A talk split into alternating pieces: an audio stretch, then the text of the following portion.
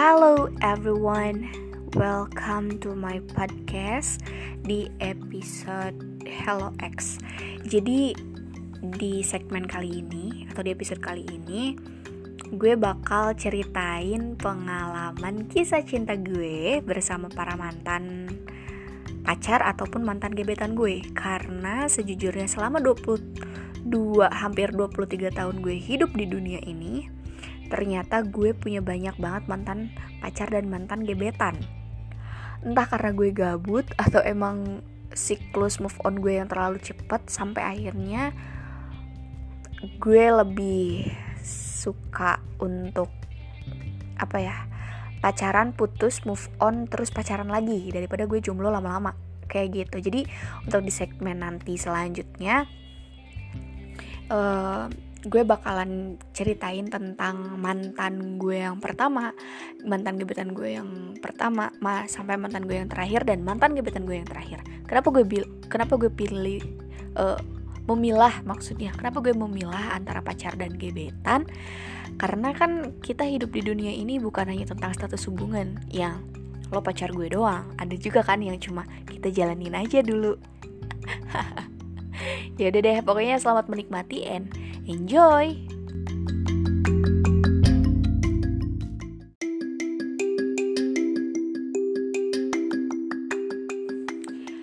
Hello everybody, this is a beautiful day dan gue lagi lihat awan yang putihnya tuh putih banget kayak mukanya pasangan mantan gue.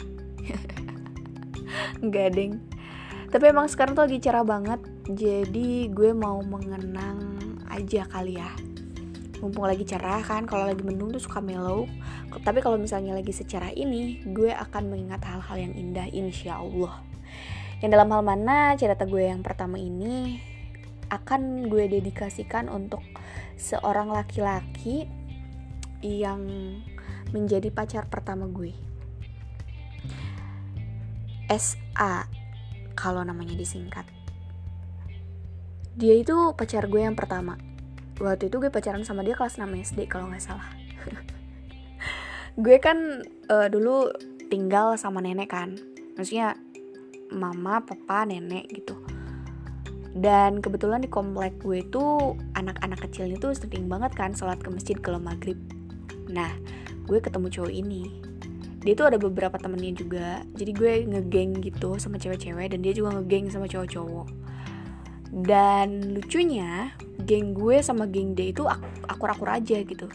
Ada beberapa geng di komplek gue dan kita tuh kayak nggak akur rasa sama geng. Cuman kalau misalnya sama gengnya si cowok ini si SA gue tuh akur-akur aja gitu. Karena gue sama SA pacaran. Nah singkat cerita pacar pertama gue ini lumayan lama gue pacarannya karena SD gue baru punya HP waktu itu kalau nggak salah HP gue Nokia. Nokia yang lo tau permainannya itu cuma ada ular tangga doang. Eh ular tangga. Ular yang makan makanan doang yang langsung panjang gitulah pokoknya. Gue tau lo pasti kebayang. Dan lo tau betapa begonya gue waktu itu? Beli pulsa dan paketin SMS tiap hari cuma buat SMS-an yang katanya sama pacar gue yang pertama itu. Gue nggak ngerti woi fungsinya pacaran tuh buat apa? Jadi semasa kecil tuh gue menganggap bahwa diri gue itu cuek secuek itu. Sedangkan cowoknya ya sebegitu baiknya. Tapi setelah satu tahun sama gue gue kan SMP pindah. Jadi udah mulai lost contact Nah, yang jadi pertanyaan gue adalah kenapa gue nggak bisa ngebayangin hal-hal indah kecuali lari-larian pas gue mau pergi ke masjid maghrib maghrib. Cuma itu doang di pikiran gue. Oh, ada lagi. Um, kisah sedihnya sih di ujungnya ya. Jadi pas sebelum gue pindah karena gue pindah sekolah juga SMP-nya jadi nggak sama di nggak di komplek nenek jadi gue udah punya rumah sendiri waktu itu tuh kalau nggak salah um, hari di mana gue mau pamit sama dia dan tiba-tiba gue tuh dapet kabar dari teman segeng gue dia tuh ternyata cowok gue mantan gue pacaran sama teman gue sendiri. Hmm gue langsung kaget dong. Sama temen gue yang mana nih? Dan ternyata dia pacaran sama teman segeng gue dan dari sana gue kayak kayak idih apaan sih nih cowok? Gue bukan sakit hati gue bukan sedih atau apa gue justru malah ilfeel karena kenapa? Karena selama ini tuh si ceweknya sering curhat sama gue bahwa dia itu selalu ngeluarin uang buat cowok. Pulsanya lah jajannya lah apanya lah. Tapi gue tuh nggak pernah nanya cowoknya tuh siapa. Sampai akhirnya gue tahu bahwa cowoknya itu adalah mantan gue yang itu. Dan akhirnya gue ilfeel guys gue tuh pernah dia jajan beli ini loh.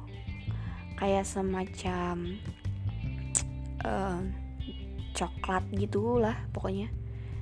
Beberapa minggu sebelum gue pindah. Dan which is itu adalah waktu dia mungkin morotin teman gue. Dari sana gue kayak ilfil banget. Kalau sekarang gue mikir oh ternyata dulu dia sayang ke gue dan dia morotin cewek lain gitu. Tapi bagi gue saat itu adalah mikirnya apaan sih jajanin gue pakai duit orang lain bukan duit lo sendiri gitu. Jadinya gue ilfil. Tapi ya sekarang udah dilupain sih. Kayak hmm, kisah cinta pertama gue aja gue dikhianatin pantesan aja ke sini ke sini gue bego. But anyways have a good day guys. Itu cerita pertama gue tentang mantan gue yang pertama. Next time mungkin gue akan ceritain entah gebetan gue ataupun mantan gue yang selanjutnya. See you bye bye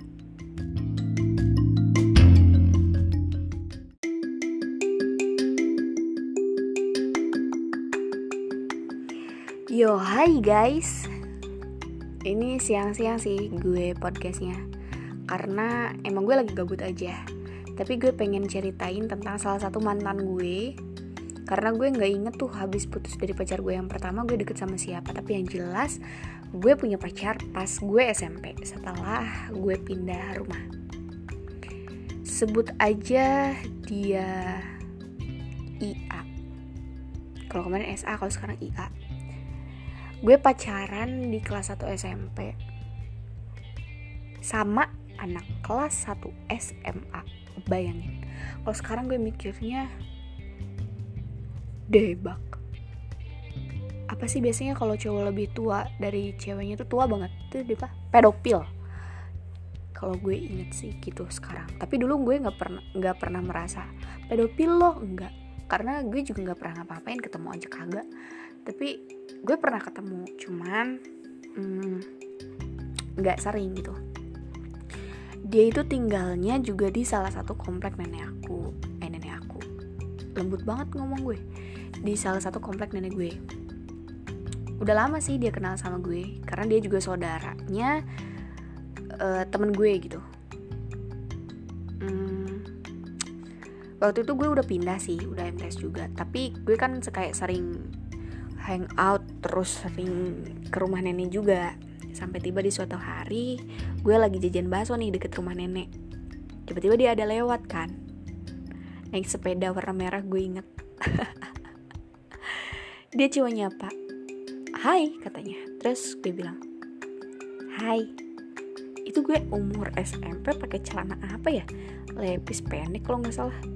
Sama kaos gue belum mikirin penampilan karena gue juga belum pakai BH saat itu kalau gue ingat. Jadi masih benar-benar masih kecil masih yang puber aja belum.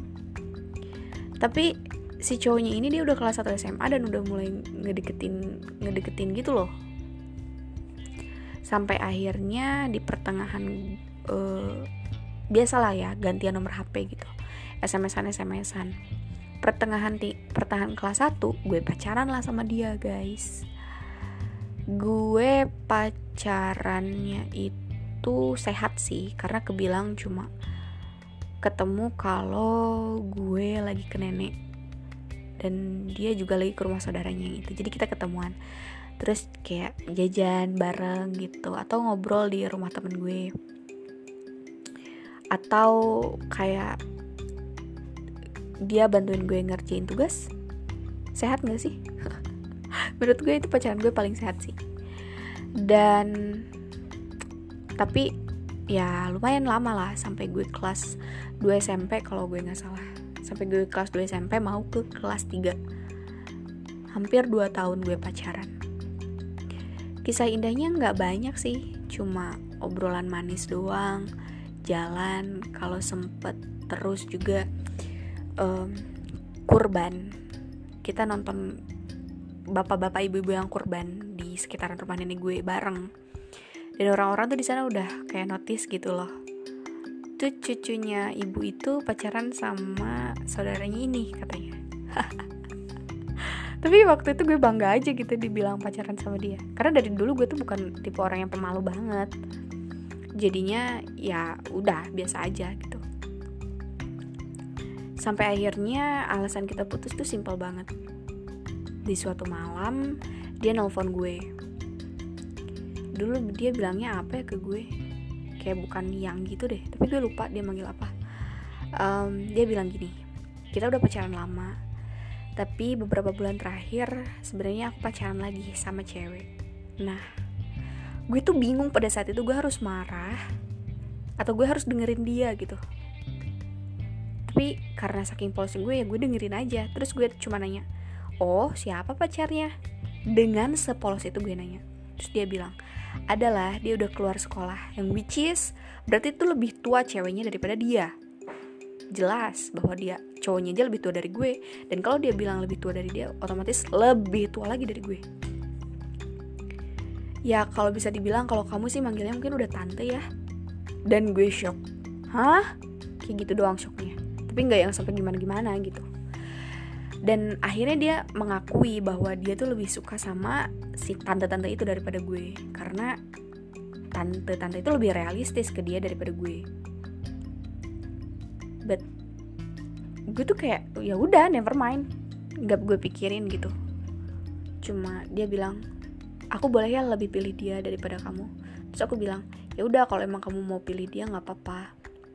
Aku mah baik-baik aja kok bahagia ya ya kata-kata gitu doang gitu tapi gue sama sekali nggak sedih gue sama sekali nggak nangis gue sama sekali nggak marah gue cuma kaget aja gitu setante apa sih ceweknya gue nggak tahu tapi gue nggak mau nyari tahu gitu kayak nggak ada keinginan banget kan hidup gue tapi mantan gue yang ini si IA ini adalah orang pertama yang bilang kalau gue tuh mirip Giselle Tahu mantan istrinya Gading Martin?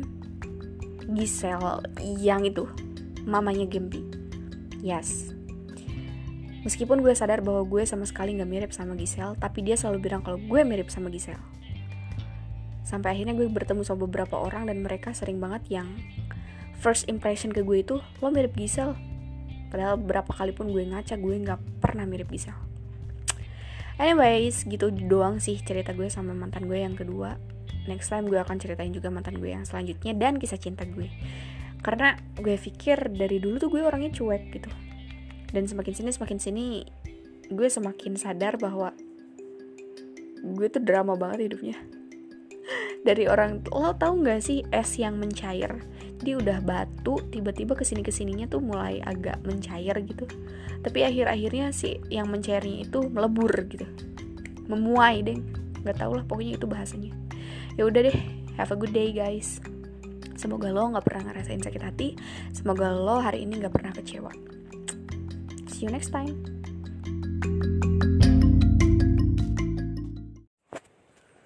Hai guys, welcome back. Kali ini adalah mantan gue yang ketiga. Hmm, gue bakalan lebih sering nih kayaknya. Soalnya banyak banget orang yang pengen gue cerita-ceritain. Plus cerita behindnya juga gue punya hubungan sama orang ini. Berbeda dari cerita gue yang pertama sama yang kedua tentang mantan gue yang ujung-ujungnya tuh gue malah lo tau sendiri kan diselingkuhin. Ya banyak anak-anak. Kali ini justru ceritanya berbeda. Mungkin karena ini awal pubertas gue. Bayangin aja, kelas 3 SMP gue berpuber. Oh my god uh, kalau misalnya gue mikir gitu ya sebenarnya tuh dulu gue carinya tuh apa sih?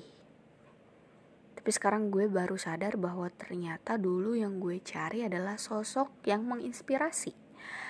Karena dari setelah gue putus sama mantan gue yang kedua itu loh itu kan gue uh, naik ke kelas 3 SMP nah pas mau naik ke kelas 3 SMP itu gue punya kan di sekolah gue tuh dulu di MTS um, MTS sama MA atau SMP sama SMA SMA-nya tuh nyatu gitu. Satu satu bangunan maksud bukan satu bangunan sih satu gedung. Jadinya deketan lah ya. Nah sebut aja mantan gue yang ini tuh IR jadi dia itu sudah terpilih jadi ketua OSIS di lingkup MA-nya atau SMA-nya. Sedangkan gue baru aja lengser jadi sekretaris OSIS di SMP gue. Dan gue masuk kelas 3 SMP saat itu. Awalnya gue gak pernah ekspektasi, gue gak pernah kenal tuh orang, gue juga gak pernah yang sehari-harinya tuh ngelihat orang itu gue nggak pernah notice di dunia ini ada orang kayak dia nggak pernah sama sekali sampai pada akhirnya dia ada nge-add Facebook lo semua punya Facebook kan guys pernah punya kan. Nah gue juga pernah punya Facebook. Even sampai sekarang mungkin masih ada. Dan pada saat itu dia nge-add Facebook gue dan gue kalau sekarang mah istilahnya apa? Follow back. Dokter dulu apa sih bilangnya? Konfirmasi. Nah udah dikonfirmasi gitu waktu itu. Berlanjutlah ke inbox. Gue mengenal dia sebagai ketua osis pada saat itu. Ingat ya zaman gue pacaran sama dia tuh gue baru puber. Jadi gue baru ngerasain yang namanya butterfly on my stomach gitu loh. Kayak deg-degan gitu guys. Dan selama chatting di inbox itu kurang lebih tiga hari waktu itu gue lagi ada di rumah sakit. Kalau nggak salah yang yang sakitnya itu gue apa ya? Lupa gue nggak tahu gue nggak tahu mama waktu itu yang di rumah sakit. Eh nggak deh um, nenek waktu itu. Nenek yang lagi sakit di rumah sakit. Kebetulan gue nunggu di sana sama mama. Jadi tiga malam tuh gue tidur di rumah sakit. Hmm, gue kenal dia ketua osis berarti ima, ima, imajinasi gue tuh dia orang yang ya orang-orang tahu gitu. Dan juga yang pastinya dia punya power di sekolah sampai akhirnya kita pacaran. Pertamanya gue cuma mau pacaran sama dia karena dia ketua osis. It, uh, minimal gitu ya itu memudahkan gue untuk mengakses segala hal. Itu yang pertama gue pikirin. Tapi semakin ke sini ternyata hati gue berkembang guys. Udah mulai kayak ada rasa bucin-bucinnya gitu loh. Dulu nggak ada tuh kata bucin tapi sekarang gue sadar dulu gue bucin banget kalau pulang itu harus ditungguin karena kan gue pulang tuh naik turun uh, naik angkot gitu kan. Pulang tuh gitu. Terus lo pernah nggak sih waktu masa awal-awal tuh kayak hmm, cinta-cintaannya tuker-tukeran HP biar tahu kalau pacar kita itu lagi nggak selingkuh. Lucu banget ya pokoknya. Sampai pada akhirnya tukeran ini tukeran buku kita sering ke perpustakaan bareng belajar bareng terus acara-acara organisasi bareng gitu. Dia sering ngajak aku ngajak gue ke organisasi-organisasi gitu. Sampai pada akhirnya kita juga satu organisasi bareng. Waktu itu namanya Pampir. Pampir itu pecinta alam. Gitulah pokoknya pecinta alam apa gue lupa lagi. Dan kita tuh berkembang di sana bareng kurang lebih satu tahun. Banyak hal yang gue dapat dari dia. Maksudnya kayak pengalaman hidup ilmu relasi dan lain sebagainya. Gue juga menemukan jati diri gue gitu. Kayak dia itu salah satu tipe gue. Pacaran sama dia tuh asik banget guys. Kayak lo teleponan malam-malam ngabisin paket kan? Ngabisin paket. Teleponan malam-malam lo nggak bisa tidur. Terus lo minta dia ngaji karena dia tuh orang orang e, pesantren gitu kan. Gue suka minta dia ngaji. Surat apa aja terserah. Jadi itu tuh kayak um, setoran dia tiap malam ke gue. Dan gue selalu tidur kalau misalnya dia ngaji. Sumpah itu hal terindah yang pernah gue dapet dari cowok. Terus kalau misalnya gue lagi sedih atau apa dia selalu bilang yuk berdoa bareng. Dan kayak dia doa apa gitu gue lupa. Dan gue cuma mengaminkan. Dan kisahnya tuh indah. Hal positif yang gue ambil adalah pacaran gue saat itu nggak cuma tentang bucin-bucinan aja gitu. Malah dia juga tipe cowok yang bertanggung jawab asli. Bertanggung jawab. Dia nggak pernah nyuruh gue nunggu.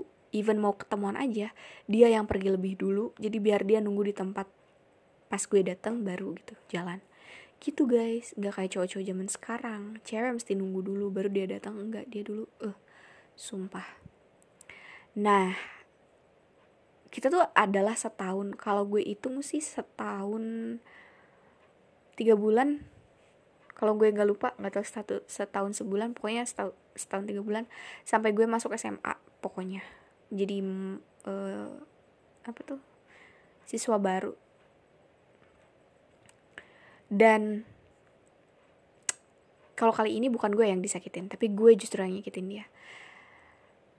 Yang namanya kita next level itu berarti yang kita mau itu juga lebih tinggi gitu ya. Nah di sekolah gue SMA gue tuh nggak di lingkup MTS itu tapi gue pindah ke kota.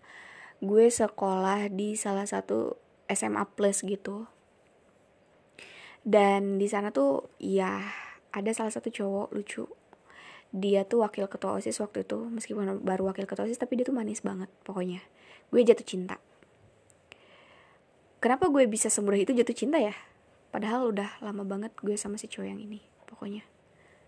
Dan lucunya lagi gue ninggalin cowok soleh demi cowok yang cuek luar biasa. Pokoknya nanti gue ceritain lagi deh guys. Untuk yang ini segitu aja gue ceritanya. See you next time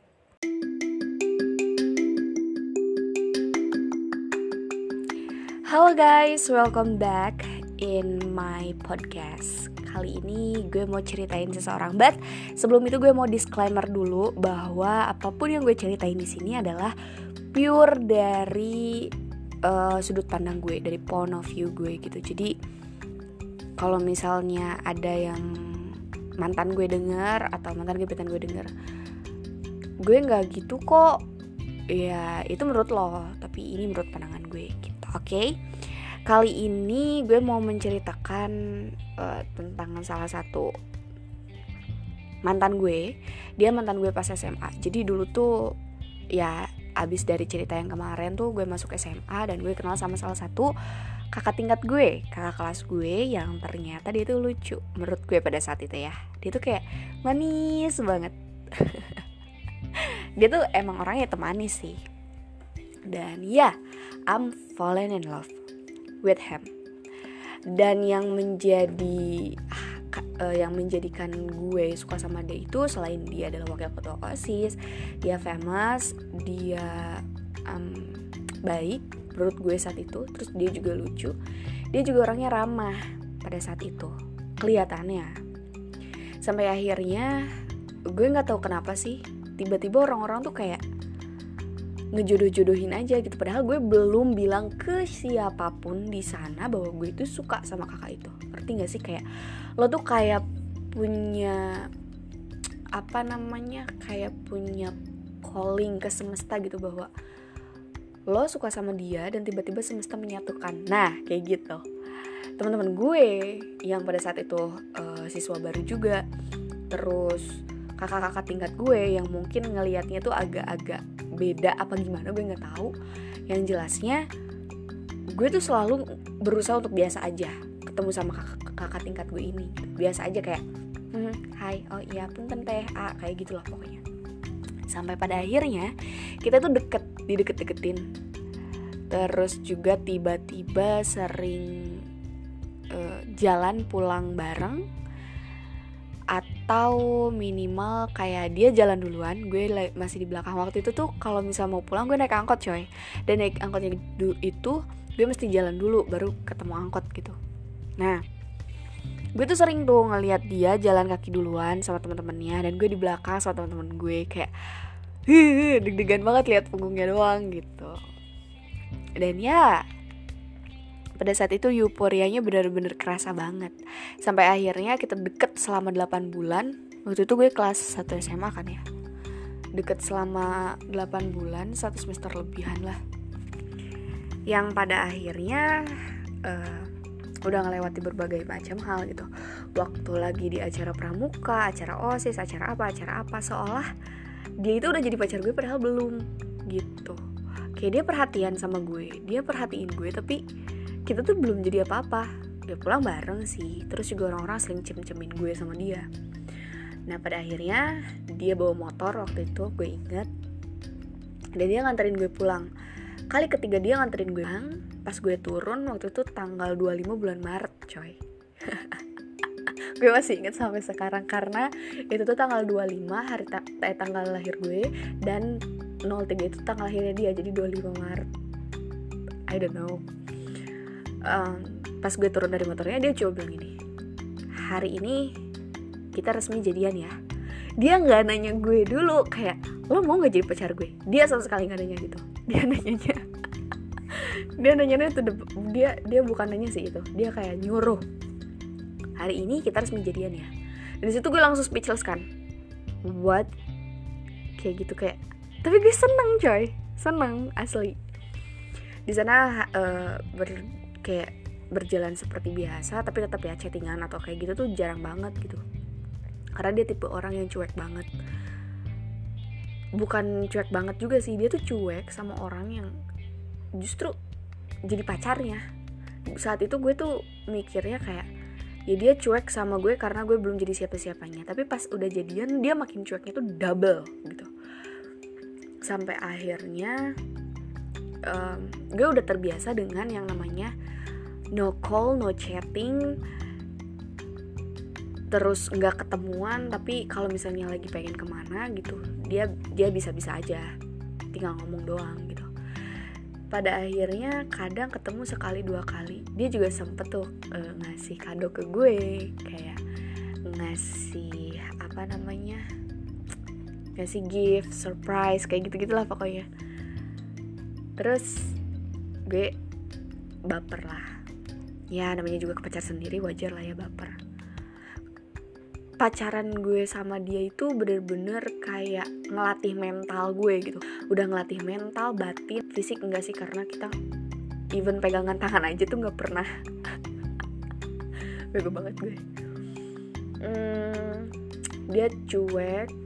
Dia bener-bener secuek itu ke gue cuman dia tuh punya perhatian yang dengan cara yang berbeda.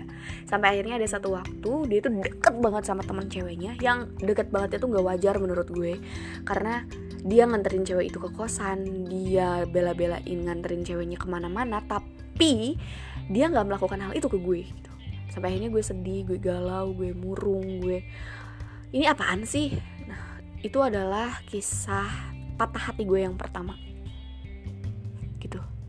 itu baru gue pertama kali ngerasain kayak anjir patah hati banget gue. Ah, sedih gitu.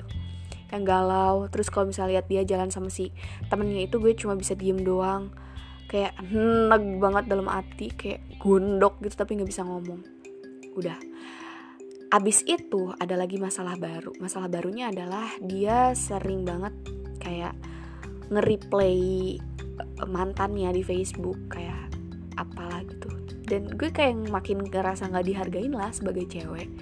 Yang pada saat itu anak SMA yang lagi ngerasa katanya lo mau sama gue tapi kok lo gini sih? Nah gue mikirnya ke sana coy. Sampai pada akhirnya mulailah saling saling berantem. Dan gue yang dicuekin malah gue nya juga ngejauh gitu. Awalnya sih emang ngejar-ngejar kayak jangan gitu dong jangan gitu dong kayak gitulah pokoknya intinya. Cuman makin ke sini kan makin kayak ih ya udah gitu. Kalau nggak mau ya udah jangan dipaksain. Sampai akhirnya gue pun melakukan hal yang sama. Itulah begonya gue. Gue ngelakuin hal yang sama kayak ya udah lo mau cuek ke gue gue juga bisa cuek ke lo. Lo deket sama orang lain gue juga bisa deket sama orang lain. Meskipun gue tahu lo pacar gue. Dan itu pun berlaku kan sama lo. Kayak lo tahu gue pacar lo gitu tapi lo deket sama yang lain. Gue juga bisa gue melakukan hal itu dan itu salah jangan dicontoh. Abis itu hal hal-hal perbandingan mulai datang kayak kok temen gue lebih perhatian ke gue sih sedangkan cowok gue enggak? Kok temen gue selalu ada sih sedangkan cowok gue enggak? Kok temen gue lebih ngehargain gue sih sedangkan cowok gue enggak? Mulai mulai menumbuhkan rasa nyaman yang gue malah nyaman sama orang lain. Tapi gue nggak mau gitu punya hubungan sama orang ini karena gue cuma nganggap dia sahabat. Cuman gue nyaman sama orang ini dan gue lupa bahwa gue punya pacar Nah, di sisi lain pada saat itu gue merasa tersakiti kan. Jadi bodoh amat kalau misalnya cowok gue mau uh, dia peduli ke gue karena gue deket sama orang lain atau dia cemburu apa, bodoh amat gitu. Sampai akhirnya ada di satu titik di mana dia itu kelihatan banget deket sama orang dan suka sama orang. Di point of view gue ya. Dia suka sama orang. Orangnya tuh kayak satu organisasi juga sama kita gitu di situ gue sakit hati banget. Gue nangis karena gue lihat dia lebih perhatian sama si cewek itu daripada dia care ke gue. Kayak gue jatuh pun dia dia cuma hati-hati dong kalau jalan. Something like that. Uh sakit hati banget. Sedangkan ke cewek itu pasangin dia topi terus nemenin dia ngobrol sakit pokoknya. Gue nangis gue cari temen gue gue nangis di pundaknya dia. Kayak uh gue capek gue bilang gitu.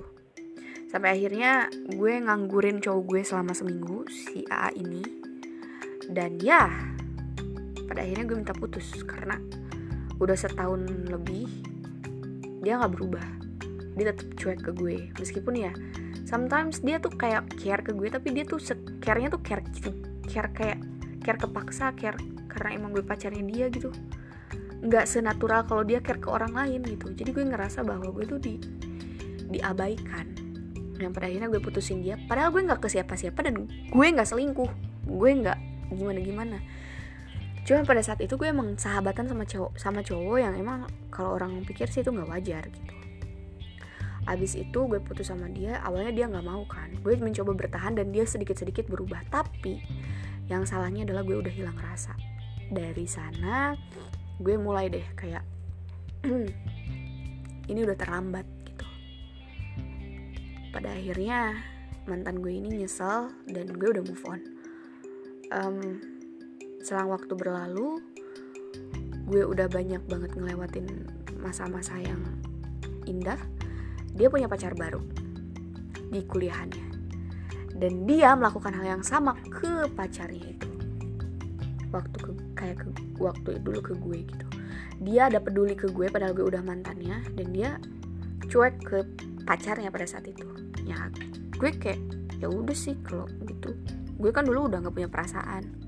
Sampai pada akhirnya dia putus sama mantannya itu dan sampai sekarang dia belum pacaran lagi. Tapi sempat gue sama dia tuh deket lagi cuman kayaknya emang kita tuh beneran gak cocok karena seolah gue sama dia itu kayak api dan api. Jadi menyatu tapi saling membakar gitu. Gimana ya? Kayak api sama kayu kali ya bukan api sama api. Jadi bisa bersatu tapi saling membakar. Gue hangus dan dia kehilangan gue gitu. Gitulah intinya. Dan sampai sekarang pun gue rasa harusnya gue tetap baik-baik aja sama dia cuman terakhir kali tuh kayak udahlah ya jangan lagi berbaik-baik sama mantan. Karena sebaik-baiknya kita sama mantan tetap aja akan ada cerita yang yang terngiang gitu. Jadi gue memutuskan untuk jalanin aja hidup gue. Dia juga sempat tuh uh, apa namanya denger dengar podcast gue dan dia minta maaf sama gue tentang apa yang selama ini dia pikirkan. Karena selama ini dia pikir bahwa gue tuh selingkuh. Padahal gue nggak pernah selingkuh. Gue sakit hati sama dia itu doang. Dan gue nyaman sama yang lain dan pada akhirnya ya kita menjalani masa-masa berat itu dengan berbeda arah. Pelajaran yang dapat gue ambil dari mantan gue yang ini adalah satu jangan egois.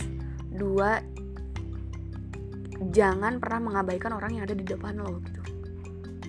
Intinya kalau lo emang beneran sayang sama orang tunjukin bahwa lo sayang gitu. Jangan pernah punya pikiran bahwa ya udah sih lo kan udah jadi milik gue terus gue mesti ngapain? Nah jangan pernah ada pikiran gitu ke sana. Harus menghargai orang yang sekarang sama lo harus juga kayak lihat nih pengorbanan dia sampai saat ini tuh apa ke lo. Jangan nyari-nyari kesalahannya dia. Karena dulu juga dia kayak orangnya tuh pengen gue gini gue gitu. Rambut gue dulu panjang banget coy sampai ke lutut. Dan cuma gara-gara dia bilang rambutnya panjang banget potong dong. Gue potong rambut gue. Dan gue kena semprot sama nyokap. Tapi gue gak peduli.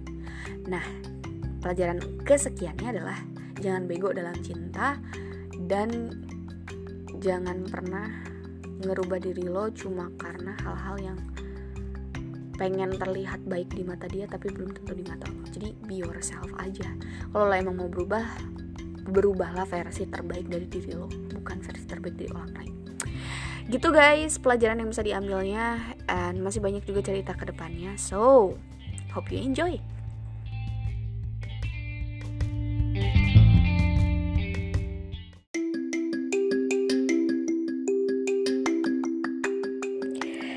Halo guys, seperti biasa gue akan sering untuk ngupload Hello X karena banyak orang-orang yang pengen gue ceritain di Hello X ini. Salah satunya adalah orang ini. Gue sama dia itu nggak pernah pacaran, nggak pernah yang namanya pacar-pacaran. Tapi kalau lo misalnya inget cerita gue yang tadi, yang sebelum cerita ini, nah gue ceritain tentang sahabat gue. Oke, panggil aja namanya Jun dia deket sama gue semenjak gue putus bukan putus semenjak gue uh, punya masalah sama mantan gue yang sebelumnya Jun ini dia yang benar-benar nemenin gue selalu ada buat gue selalu ngiyakinin gue kalau gue tuh bakal baik-baik aja and always be there. Di mana pun gue ada dia selalu mencoba untuk ada. Nah sampai di suatu waktu di mana gue udah putus sama mantan gue dan eh enggak deh kayaknya belum putus belum belum putus juga. Cuman waktu itu mam, mama lagi sakit di rumah sakit dan ya papa menghabiskan semua uangnya untuk pengobatan rumah sakit mama. Hari-hari gue itu bener-bener lagi kacau yang dalam hal mana gue nggak ada apa namanya nggak ada pegangan duit untuk bahkan makan siang makan sore atau makan malam gitu. Bokap selalu sih kayak uh, nyisihin gitu. Kalau misalnya lo tanya ke mana keluarga gue I don't know tante gue ke mana om gue ke mana siapa pun ke mana gue nggak tahu. Nenek gue even nenek gue ke mana aja gue nggak tahu. Karena di rumah sakit yang gue tahu cuma ada bokap gue. Sama nyokap gue tentunya dan Gilang. As always kalau misalnya gue lagi lapar atau lagi apa gue selalu nelpon ke dia. And I said I'm hungry. Dan dia selalu datang bawain gue jajanan yang at least bikin gue thank you. Gue bukan berarti gue cinta bukan berarti gue punya perasaan yang kayak ya ampun dia pasangan gue. Enggak.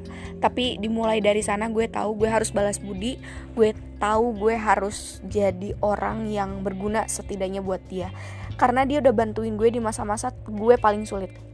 Itu masa-masa tersulit gue sih. Dan ya, seiring berjalannya waktu dengan semua masalah yang terjadi di hidup gue, dia selalu ada. Dan orang yang pertama kali gue telepon adalah dia. Jun selalu bilang ke gue kalau misalnya dia itu apa ya ngebantu gue tanpa pamrih dan dia itu emang beneran sayang ke gue gitu. Di luar sikap gue yang nyebelin, sikap gue yang bener-bener eh uh, pokoknya nggak bisa dibayangin deh tapi emang emang gue nggak pernah punya pikiran buat nyakitin dia gitu waktu berlalu dan dua tahun gue lulus SMA juga akhirnya. Kalau misalnya setiap orang yang lihat dia dan gue bareng karena setiap hari hampir gue ke mana dia anter gue pulang sekolah dia anter setiap hari loh itu. Even hari minggu gue pengen jalan-jalan pun dia selalu ngantar gue. Dan yang pastinya orang lain akan bertanya-tanya kan dan selama gue deket sama dia di SMA pun gak ada cowok yang berani nembak gue. Karena orang lain sakanya gue tuh pacaran sama sama Jun padahal enggak. Orang-orang selalu nanya tak lo sama Jun tuh ngapain sih? Apaan sih? Kayak pacaran kah? Apakah? Gue selalu bilang enggak kok gue nggak pacaran gue jodoh-jodohan.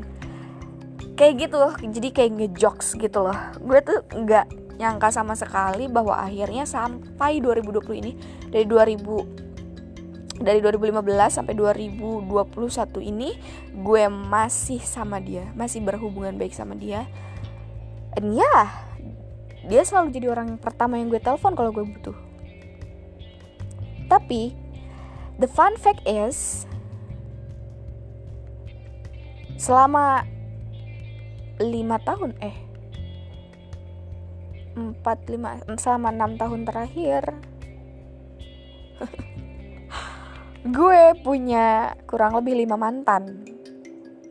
Kalau lo pikir berarti selama ini gue itu deket sama dia dan gue punya pacar ya. Gue punya pacar. Dia juga punya gebetan waktu itu. Tapi kita tetap masih kontekan masih kayak lo di mana? Anterin gue sini dong. Aduh gue pengen ini gue pengen ini gitu. Dan kita masih selalu ada. Gue inget banget ketika orang tua dia cerai dia kayak orang yang linglung banget dan gue nggak bisa buat tinggalin dia. Makanya gue lebih memilih untuk uh, mengabaikan gebetan gue pada saat itu dan gue tetap selalu ada di sisinya dia ngebantu dia supaya gimana caranya dia nggak broken home itu yang ada di pikiran gue guys. Dan mungkin itu juga yang membuat dia pada akhirnya ya sayang ke gue. Dan gue juga sayang sama dia. Nah um, semasa kuliah gue pacaran sama satu dua tiga empat lima enam tujuh cowok. Banyak banget. Selama 4 tahun gue kuliah gue pacaran sebanyak itu lo bayangin. Gabut banget hidup gue. Hmm, dan dia tuh selalu jadi pendengar yang baik bagi keluh kesah gue gitu. Di beberapa beberapa momen dia selalu bilang lo berhenti dong pacaran gitu. Sampai akhirnya di 2020 2019 dia bilang kalau sampai wisuda lo masih kayak gini gue nggak tahu masih bisa sama lo atau enggak katanya. Gue bingung dong apa maksudnya. Ya intinya sih dia punya pikiran yang mau serius ke gue sedangkan gue nya yang masih alah apaan sih? gitu kan tapi di sisi lain gue juga seneng gitu kalau misalnya dia beneran mau serius sama gue. Sampai akhirnya 2020 itu gue nggak punya pacar. Sampai sekarang. Debak kan cuma ya gebetan di mana aja gitu. Uh, gue cuma pengen ngasih tahu sih kota sih. Ya gue cuma mau ngasih tahu bahwa guys nggak ada yang namanya sahabatan pure sahabatan antar cewek sama cowok. It's okay bertahan setahun dua tahun. Tahun ketiga lo nggak bakalan pernah tahu perasaan apa yang terjadi. Even yang tahun ketiga lo masih baik-baik aja tahun keempat kelima keenam ketujuh kedelapan kesembilan lo nggak akan pernah tahu. Sama kayak gue sama Jun ini. 8 tahun bareng-bareng 8 tahun sahabatan kita sama-sama nggak sadar di tahun keberapa perasaan itu datang sampai akhirnya kita bener-bener kayak lebih baik ngelepasin orang-orang yang baru daripada harus ngejauh sama orang yang lebih lama sama kita. Dan yang bikin sakit hatinya adalah kalau misalnya lo sama dia bertahan bertahun-tahun itu tapi pada akhirnya lo memilih orang lain dan itu tuh nyakitin banget. Nyakitinnya lo bakalan bakalan nyakitin diri lo sendiri dan nyakitin dia dan nyakitin pasangan lo yang baru itu. Jadi kalau misalnya lo mau sahabatan sama cowok gue gue kasih tahu bahwa lebih baik lo pertimbangin dulu yang yang matang lo lo pikirin dulu lebih baik berhenti pada saat lo sadar akan perasaan lo daripada lo terusin dan bikin satu salah satu dari kalian itu terjebak dalam friendzone yang lama lama akan membunuh perasaan kalian sendiri. Gitu ya. Jadi menurut gue sih lo harus take care of yourself take care of orang yang lo sayang juga gitu. Kalau lo bilang gue mau sama dia tapi gue nggak mau kalau jadi pendamping hidup dia lama kelamaan lo akan dituntut sama semesta. Lo bakal kayak gimana menanggapi dia? Percaya nggak percaya itu bakalan terjadi guys. So yeah hope you enjoy with this episode. Um, ambil yang baik-baiknya dan abaikan yang gak jelasnya. See you next time